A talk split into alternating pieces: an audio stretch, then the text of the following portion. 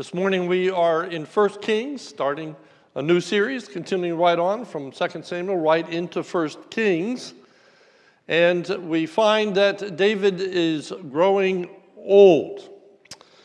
In many ways, it is difficult to grow old. There are physical problems that develop and limitations on what one is able to do. We have to relinquish responsibilities to others and that can be hard to do. As our text opens, David is old, and it is impacting his kingly duties. We already saw weeks ago that David had no longer been going out with the army, uh, no longer able to go to battle. But now David is quite old, and those years are catching up with him. If you look at 1 Kings chapter 1 verse 1 it says now King David was old and advanced in years. And again in verse 15 of chapter 1 it says so Bathsheba went to the king in his chamber now the king was very old. How old was David? Well, he's approximately 70 years of age. 2 Samuel chapter 5 verse 4 tells us that David was 30 years old when he began to reign and he reigned for 40 years. So 30 plus 40 is 70, and David is about to die in the passage that is before us. So there are going to be some major changes that are going to be taking place with David's death. And this morning we are focusing upon the inevitable. That is the difficult transition that's going to take place in the kingdom. A king is going to need to replace David as king. So, as we look through this passage and learn the lessons from that transition, the first thing we want to note is that David is old and declining physically. One example that David is old and is that age is catching up with him, it is that his circulation is extremely poor. In verse 1, now King David was old and advanced in years, and although they covered him with clothes, he could not get warm could not get warm. So his circulation was deteriorating and he was cold all the time. So his servants looked for a human heating blanket for David in verses 2 to 4. Therefore, his servants said to him, Let a young woman be sought for my lord the king, and let her wait on the king and be in his service. Let her lie in your arms, that my lord the king may be warm. So they sought for a beautiful young woman throughout all the territory of Israel and found Abishag the Shunammite and brought her to the king. The young woman was very beautiful, and she was of service to the king and attended to him, but the king knew her not. I think the primary reason that the scripture tells us that David did not know her was again to stress the physical condition of David. He was weak. There may be some secondary issues that are associated with that, and we will look at those next week as we move into chapter 2. But David is physically weak. However, David's mental capacity has stayed with him. He's still mentally sharp, as we will see as we work through this passage. Now, Adonijah is ambitious and sees in David's decline an opportunity for Adonijah to make himself king. Seems like it's time in Adonijah's mind for David to step aside, and Adonijah wants to become king.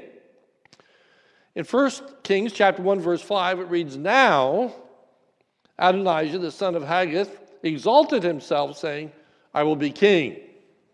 The emphasis in the narrative is in that Adonijah does all this of his own initiative. Notice it says in verse 5 that he exalted himself. Everything is done of his own initiation. This is his own plan. This is his own scheming. So, what contributed to Adonijah's self promotion? How did he have the audacity to declare himself the new king over Israel? Well, there's an interesting interjection at this point in the text, verse 6, if you look at that. It says, His father had never at any time displeased him by asking, Why have you done thus and so? Now, his father is David, of course, and our attention is, is directed to David not as king, but as father. Verse 6. His father had never at any time disciplined him by asking, Why have you done thus and so? Up until this point in the text, the emphasis has been upon David as king.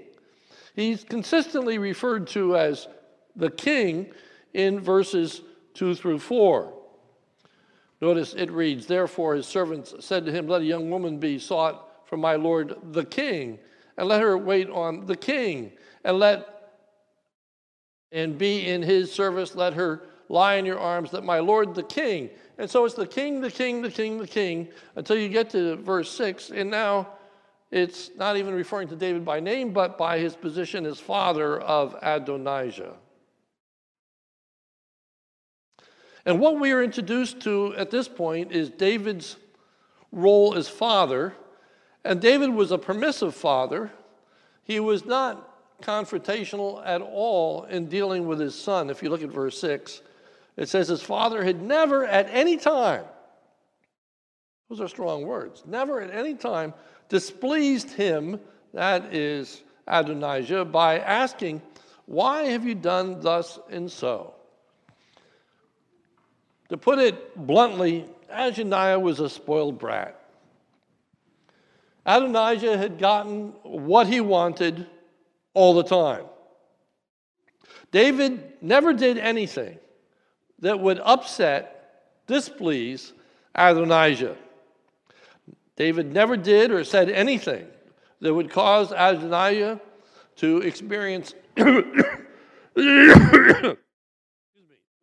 disappointment or to have a negative outcome for the consequences of his actions. We find that David was a contributor to Adonijah's actions. Adonijah wanted to be king, and Adonijah had always gotten his way. Thus, we should not be surprised by Adonijah's actions. They were not out of character for Adonijah. If he wanted something, he got it. Nor was David's relationship to Adonijah out of character for David. David had failed repeatedly in disciplining his sons. If you remember, we have the whole incident that started off with Amnon and Amnon killing his brother, and David not holding him accountable whatsoever for what he had done. Then you have Absalom's rebellion, and David not holding Absalom accountable. And now we have Adonijah. So this was in keeping with David's character. In each instance, David's failure to discipline his sons had implications not only for the family, but also for the kingdom. Think that's important to keep in mind. Each one of those failures with each son impacted not only the family dynamics, but impacted the kingdom and the kingship. The way that we rear our children have very significant and important outcomes, not just for them individually, but for those around them as well. Well, Adonijah receives help from others to make him king. First, he got some advice from others as what to do. Verse 7 he conferred, that is, he counseled with Joab, the son of Zeruiah, and with Abiathar the priest. And they supported Adonijah in his quest for kingship, for it says they followed Adonijah and they helped him at the end of verse 7. However, other influential people were not supportive of Adonijah, verse 8. But Zadok the priest and Benaiah the uh, son of Jehoiada, and Nathan the prophet, and Shimei and Rei and David's mighty men were not with Adonijah. And when it says they were not with him, that isn't referring just to the fact that they were not physically present with Adonijah. It means they were on his side. They were on his side. There were two groups those that supported Adonijah, those that did not. So, Adonijah makes it look like he had strong backing to be king, that he deserved to be king. First, he made it look like he had the Lord's backing in verse 9. Adonijah sacrificed sheep, oxen, and fatted cattle by the serpent stone which is beside En-rogel. Then he made it look like he had the backing of all the leaders of the kingdom. Second half of verse 9. And he invited all his brothers, the king's sons, and all the royal officials of Judah. However, he did not in actuality have everyone's backing, and he knew it. Verse 10 But he did not invite Nathan the prophet, or Benaiah, or the mighty men, or Solomon his brother. It's important for us to realize that when people want to promote themselves, they are going to manipulate people and in seeking to accomplish their own agenda, they use people and again manipulate them. We need to be very much aware of the tactics that people use. And I would point out to you that Adonijah begins by trying to shroud himself in a superficial religiosity. He goes and he offers sacrifices, not out of sincerity, not out of a true worship for God. He knows he's not to be the next king. He knows what he is doing in disobedience. He does it to gain the approval of the people. He does it so that people will view him as a spiritual leader. And we need to have our eyes wide open that it's commonplace for people who are not believers, people who are not religious at all, will shroud themselves in religious language in order to get the support of religious people. So don't be duped by people that talk about God but have no relationship to God. Such people use religion to their own benefit and they manipulate others by so doing. David's hand is forced. He's going to now have to do something. He's going to have to face the issue of Adonijah wanting to be the next king. So the narrative now falls into three distinct sections.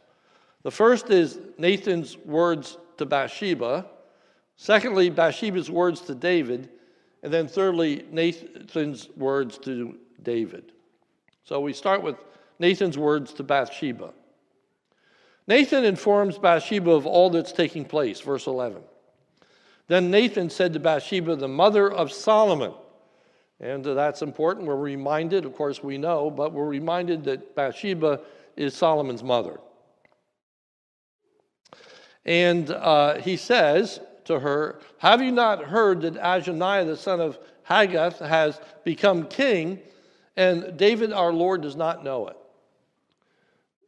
First, he says, Do you realize, do you realize that Adonijah has just made himself king, but David does not know it?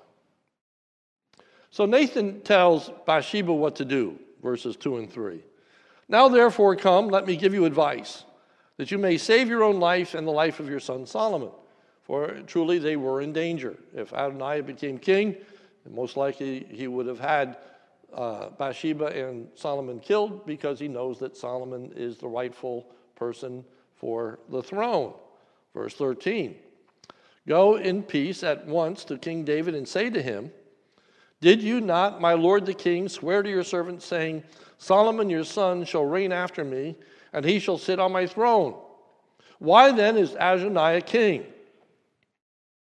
So it's important to understand that Nathan is aware of the promise that Solomon will be the next king. In fact, David had sworn to that effect.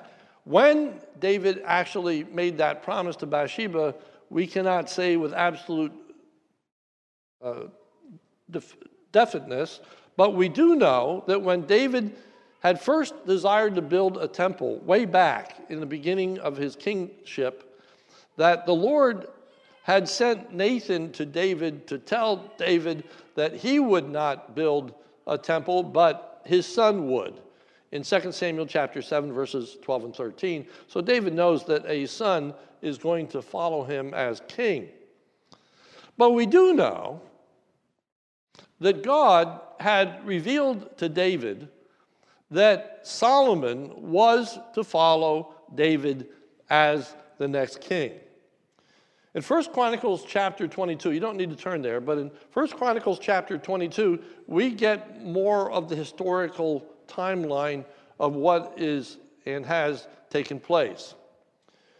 We left off at the end of 2 Samuel, where David had numbered the people and as a result, a plague had come, and David had offered a sacrifice on a threshing floor. And if you remember, I, I mentioned the fact that that place where that sacrifice was offered on that threshing floor was going to be the very place where the temple stood. Well, according to Second Chronicles, right after David offers that sacrifice, David begins to amass great amount of wealth and building materials in order for the temple to be built. He knows that he can't build that temple, but he also knows that his heir is going to build that temple. And in that period of time, we know that David is very much aware that that heir is Solomon. First, First Chronicles chapter 22, verses 9 and 10 reads as follows Behold, a son shall be born to you who shall be a man of rest. I will give him rest from all his surrounding enemies. For his name shall be Solomon, and I will give peace and quiet to Israel in his days. He shall build a house for my name. He shall be my son. I will be his father, and I will establish his royal throne in Israel forever. So here is this proclamation of God that Solomon is going to be the next king. This had become common knowledge. And it is due to that common knowledge that Adonijah does not invite Solomon to this feast of which he is pronouncing himself as king. He knows that what he is doing is out of bounds. Well, once again, we return to Nathan's conversation with Bathsheba. 1 Kings 1:14. Then while you are still speaking with the king, I also will come in after you and confirm your words. Then we have Bathsheba's words to David, verses 15 through 21. So Bathsheba went to the king in his chamber. Now the king was very old, and Abishag the Shunammite was attending to the king. Bathsheba bowed and paid homage to the king, and the king said, What do you desire? She said to him, My lord, you swore to your servant by the Lord your God, saying, Solomon your son shall reign after me, and he shall sit on my throne.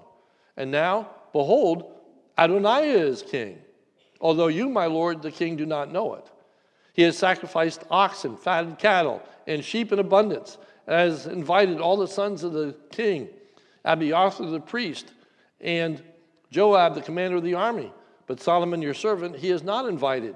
And now, my lord the king, the eyes of all Israel are, are on you to tell them who shall sit on the throne of my lord the king after him. Otherwise, it will come to pass when my lord the king sleeps with his fathers that I and my son Solomon will be counted offenders. Then we have Nathan's words to David. He comes immediately upon Bathsheba's uh, words 1 Kings 1:22 and following. While she was still speaking with the king, Nathan the prophet came in, and they told the king, He is Nathan the prophet.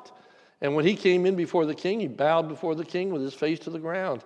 And Nathan said, My lord the king, Have you said, Adonijah shall reign after me and shall sit on my throne? For he has gone this day and has sacrificed oxen, fattened cattle, and sheep in abundance, and has invited all the king's sons, the commanders of the army, and Abiathar the priest. And behold, they are eating and drinking before him and saying, Long live King Adonijah. But me, your servant, and Zadok the priest, and Benaiah the son of Jehoiada, and your servant Solomon, he is not invited.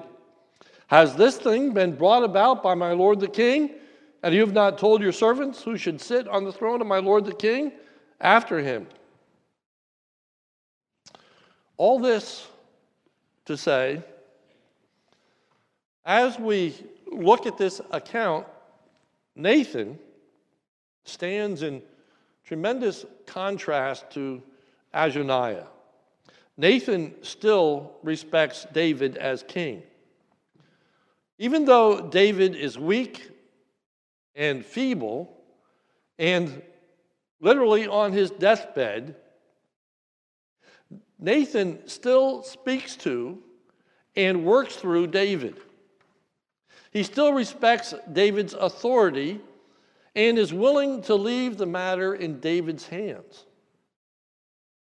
Nathan does not execute a mini rebellion of his own by taking matters into his own hands. He doesn't say, David is old, he's out of it. we got to do something about this. We got to take matters in his own hands. He goes to David. And the point is, if he would not have gone to David, then there would not have been much difference between himself and Adonijah. He would have been usurping David's authority. He would have been taking things into his own hands. But as long as David is alive, Nathan is going to respect David as the king over Israel. Lesson it's important that we respect a leader as long as that leader is in office, no matter what their physical condition may be. And you will find that there will be those that want to undermine a person's authority when they're viewed as limited in their physical capabilities. But Nathan remains faithful to David. It's important for two reasons. One, for the respect of the office. David is king, and kings are to be respected. And secondly, it's submission to the sovereignty of God, who establishes and removes, removes kings. God can remove David when it's time for David to be removed. Wow. David takes action. First, he summons Bathsheba, verse 28.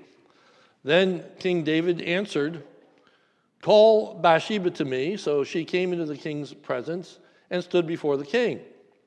And David reaffirms his promise to Bathsheba to make Solomon king, verses 29 and 30.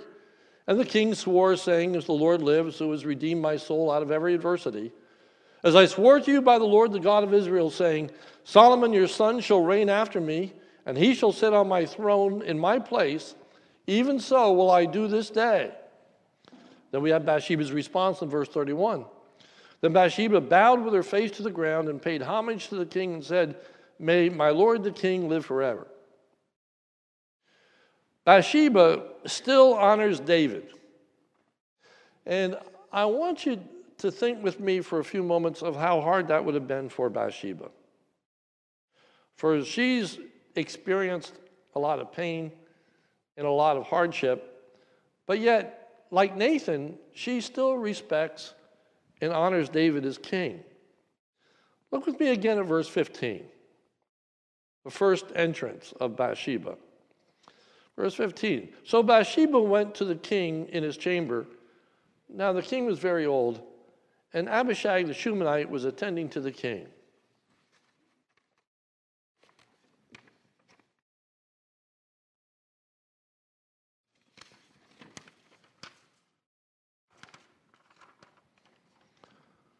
I want you to think about how hard that must have been for Bathsheba to see Abishag there and caring for David.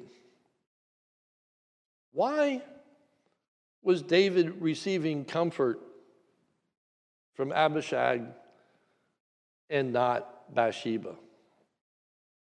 Why was it necessary to find someone that was extremely young and beautiful to lay next to him? Couldn't Bathsheba have kept him warm? What does that say about her? Remember, Bathsheba, when she was young, was extremely beautiful. That's what enticed David to commit adultery with her because of her beauty. Well, not only is David old and advanced in years, Bathsheba has gotten older too. And Bathsheba has lost her looks. And so, someone younger and more beautiful has been sought to replace her. You can, I think, readily understand what someone's natural emotional response would be to a situation like that. That's hard. That's difficult. That's, that's painful. How she must have felt diminished. How easily angered she could have been. And so I say, with that background, how we need to, I think, marvel at Bathsheba's recognition of her husband's position and the way in which he honors David as king. Notice 1 Kings chapter 1 verse 31. Then Bathsheba bowed with her face to the ground and paid homage to the king. She showed great respect to David. Remember, this is her husband. This is her husband with this young woman that is taking care of him. But he's the king. He's the king. And she honors David as the king. And in that honoring of David as king, she says, the end of verse 31, and I want you to look at this. She said, May my Lord King David live forever. May my Lord King David live forever. Now, as you work through that statement, may the Lord, my Lord King David live forever, at first glance, that sounds like a ridiculous statement. David is not going to live forever. David's on his deathbed. The whole conversation centers around the fact that David's going to die and somebody's got to replace him as king.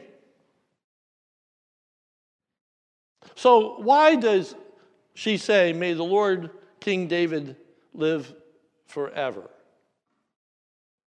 Well, one way to look at it would be to say, well, that was just a formality. That was just what people said and did. Uh, that was the way in which a person responded to a king. It's kind of like a salutation in a letter that begins, Dear so and so. Well, sometimes the person you write to is not all that dear, but you use the word dear as a formality. That's what people say, that's what people do. But there are other occasions when you write, Dear so and so, they really are dear to you. they really are precious to you. They, they really are important to you. I don't think that this is just a statement of formality, for it would not have been necessary to make that statement. It could have been omitted very easily, and she still would have shown respect by, by bowing. And I, I don't think it's just a statement of stupidity of not recognizing the way things are. She realizes he's close to death. She realizes he's on his deathbed. They're talking about his death and they're talking about who's going to replace him. But rather, I think it expresses a sincere and true desire on her part. In her mind, it would have been wonderful if David could have continued on as king forever. Nothing would have made her happier than if her husband, David, the king, would have just continued on as king forever. Again, this is a demonstration of respect. Recognizing David and his authority. Application it is wonderful. It is wonderful when a person comes to the end of their leadership, an end of their role, an end of their ministry, an end of their productivity, if it is with people's desire that they wish that you could continue forever. Everybody knows that can't happen. Everybody knows that that's not what is the next step. But the point is that when David dies, there is this recognition that David is going to be missed. David is going to be missed. Well, David summons Zadok, Nathan, and Benaiah. Verse 32. King David said, Call to me Zadok the priest, Nathan the prophet, Benaiah the son of Jehoiada. So they came before the king. And David gives detailed orders for installing Solomon as king, verses 33 to 35. The king said to them, Take with you the servants of your Lord, and have Solomon, my son, ride on my own mule, and bring him down to Gihon. And let Zadok the priest and Nathan the prophet there anoint him king over Israel. Then blow the trumpet and say, Long live King Solomon.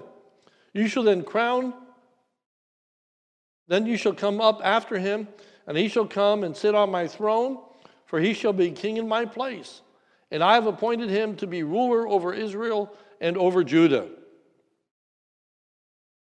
And Benaiah gives a very positive response, verse 36 and 37. And Benaiah the son of Jehoiada answered the king, Amen. May the Lord, the God of my Lord the king, say so. As the Lord has been with my Lord the king, even so may he be with Solomon and make his throne greater than the throne of my Lord King David. Well, David's orders are carried out, verses 38 and uh, 39 and 40. Well, word comes back to Adonijah and the entourage that are with him that David has established Solomon as king. So, what's their response? Well, first, Adonijah and those with him become aware that something is happening back in Jerusalem. Verse 41 And Adonijah and all the guests who were with him heard it as they were finished feasting. The it is the sound of a trumpet, the clamor that's taking place in the city. So word comes from Jonathan the son of Abiathar, verse 42. While he was still speaking, behold, Jonathan the son of Abiathar the priest came. Remember, Abiathar is the priest that's with him in verse 7. And so in verse 42, it's assumed that Jonathan is coming with good news. End of verse 42. Come in, for you are a worthy man and bring good news. Jonathan brings Adonijah some bad news, verse 43. Jonathan answered Adonijah, No, no, no, I'm not coming with good news. For our Lord King David has made Solomon king. He then informs Adonijah the details relating David's having made Solomon the king, verses 44 through 46. And the king sent with him Zadok the priest, Nathan the prophet, and Benaiah the son of Jehoiada, and the Cherethites and the Pelethites, and they had him ride on the king's mule. And Zadok the priest and Nathan the prophet have anointed him king at Gihon. And they have gone out from there rejoicing, so that the city is in uproar. This is the noise that you have heard. Solomon sits on the royal's throne. And then we have a statement about David's response. 1 Kings 147. Moreover, the king's servants came to congratulate our Lord King David, saying, May your God make the name of Solomon more famous than yours, and make his throne greater than your throne. This speaks volumes about David. Now notice what it says May your God make the name of Solomon more famous than yours, and make his throne greater than your throne. Remember Saul's response when the people were saying, Saul has killed his thousands, but David has killed his tens of thousands. How angered he got? Because David was rising up in greater authority and power and respect, and it angered, it angered Saul. But David is not angered at the thought that Solomon is going to be more famous than he is, and that his throne is going to be greater than David's. And the reality is that's going to be true. That is going to be true. He is going to be more famous, and his throne, his kingdom, is going to be the largest that it ever is in the entire nation of Israel. And then we have this act of David at the end of verse 47. May God make the name of Solomon more famous than yours and make his throne greater than you. And now notice these words, and the king bowed himself on his bed. The king bowed himself on his bed. He can't even get up. But he makes a physical gesture with what little strength he has. He bows himself on his bed, acknowledging Solomon's kingship.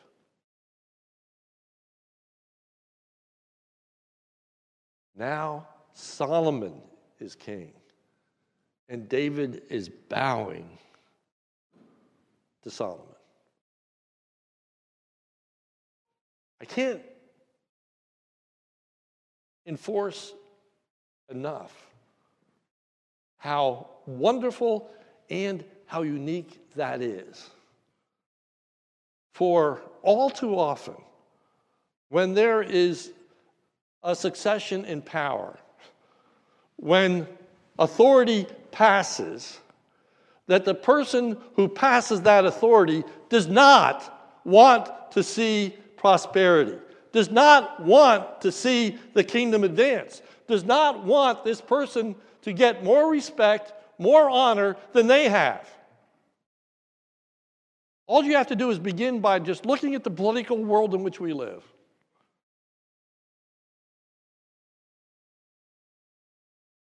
And the normal course of action is that when one person loses power, that party does everything they can not to promote the next leader, but to undermine them.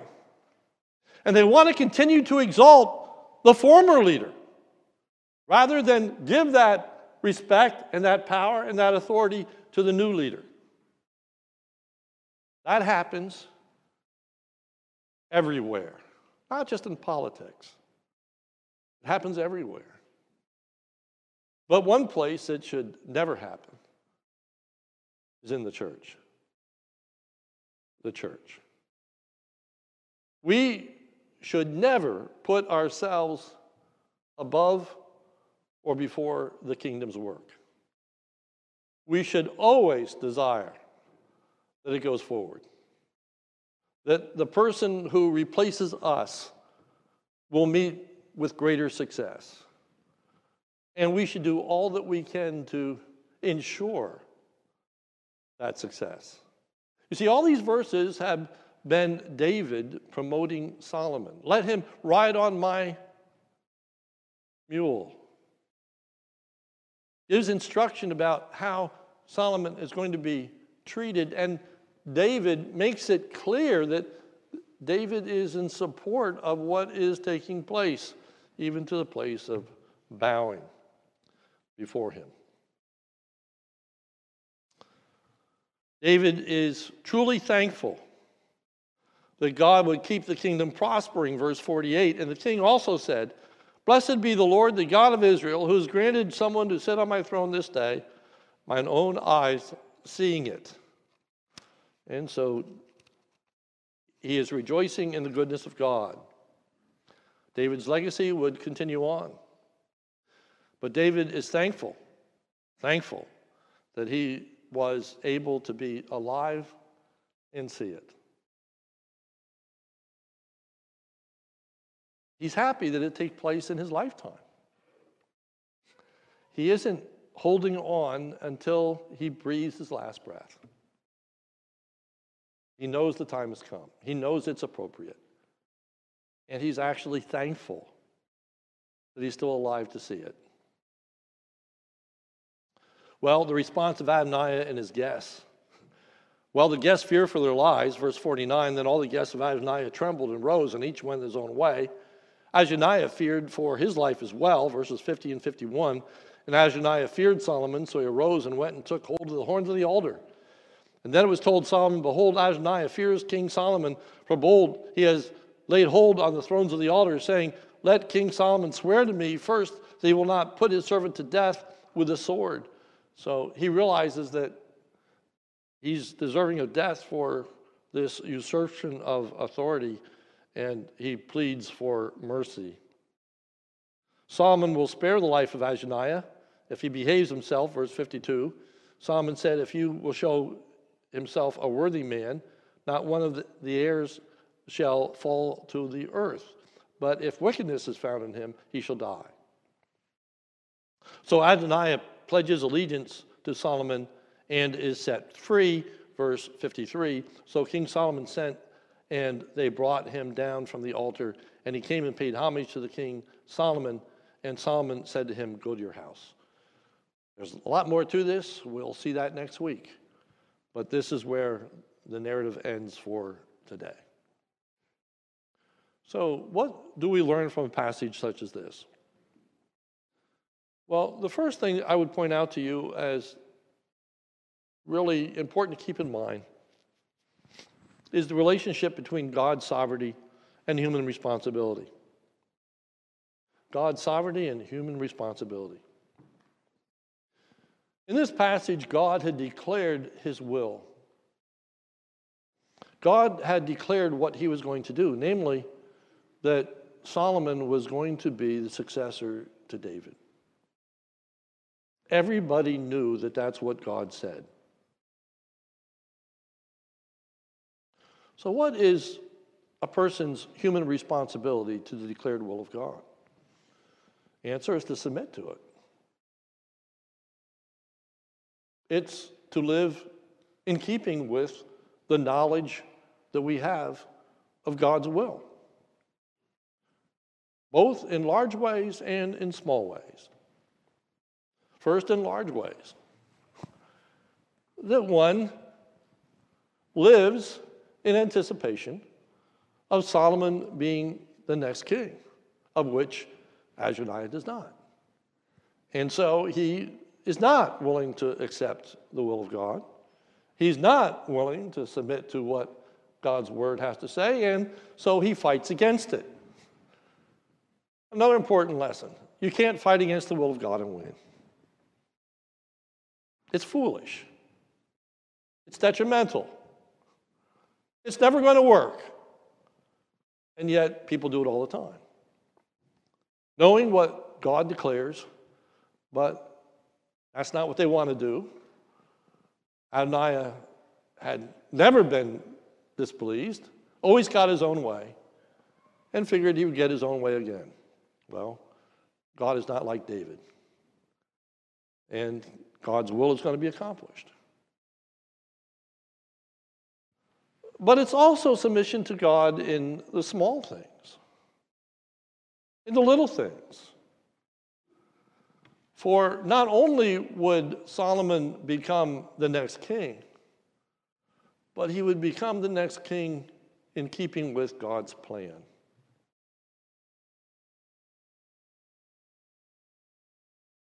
And so Nathan and Benaiah and Bathsheba are willing to submit to and support David as long as he is the king.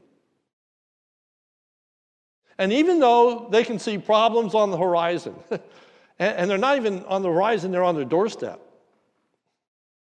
Here is Adonijah. He has declared himself to be king. But Nathan doesn't run to the army and say, You need to do something about this. We got, we got a rebellion going on our hands, and we better knock this down, or Solomon will never become king. He doesn't do that because that's not the will of God. Nathan's a prophet. Nathan understands that his role is to be submissive to the king and to authority. And so he goes to David. This weak guy, what can he do? But he goes to David. And David, though he has no physical strength, has a good mind, and he acts appropriately. And is able to handle the situation.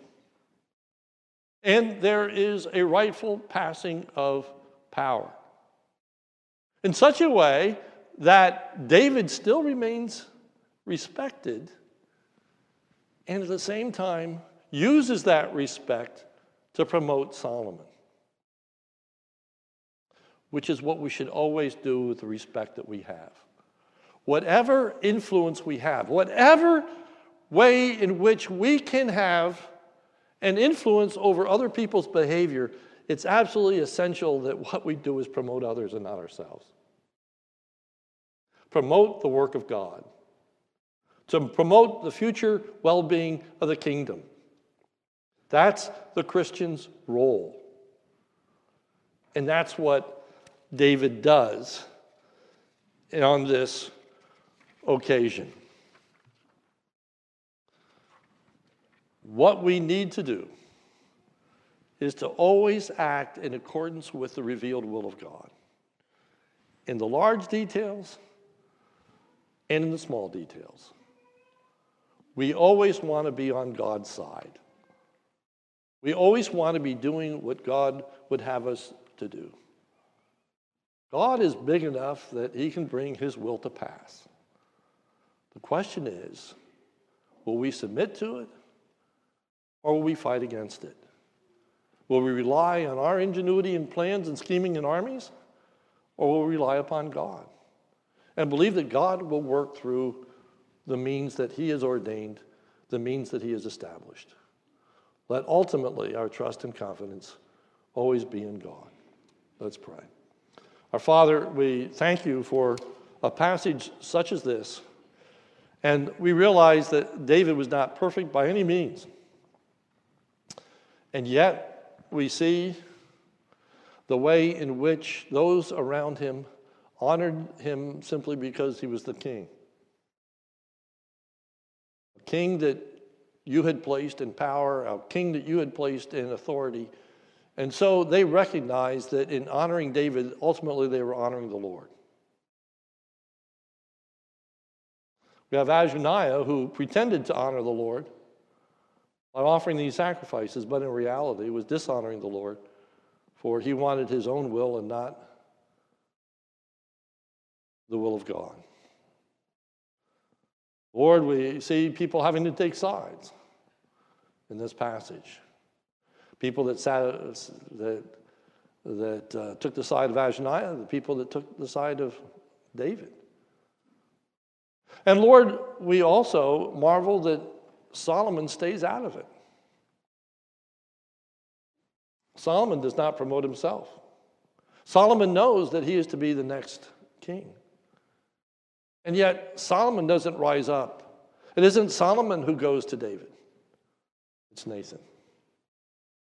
Lord, teach us about humility. Teach us about leadership. Teach us about influence and how our influence is to be used for the honor and glory of God. Oh Lord, we pray that you would give us leaders that would stand for the things of God, and that we would do everything in our power to promote them so that they can be successful. And we ask, Lord, even in the life of our church, that the work would always go forward, that it would always prosper, that it would have a greater outreach, a, a greater impact, and that it would do nothing but bring rejoicing to our hearts. For it's not about us, it's about you. And we desire your name to be glorified. We desire people to be blessed by you. Lord, we desire your influence to be known. For it's in Jesus' name we pray. Amen.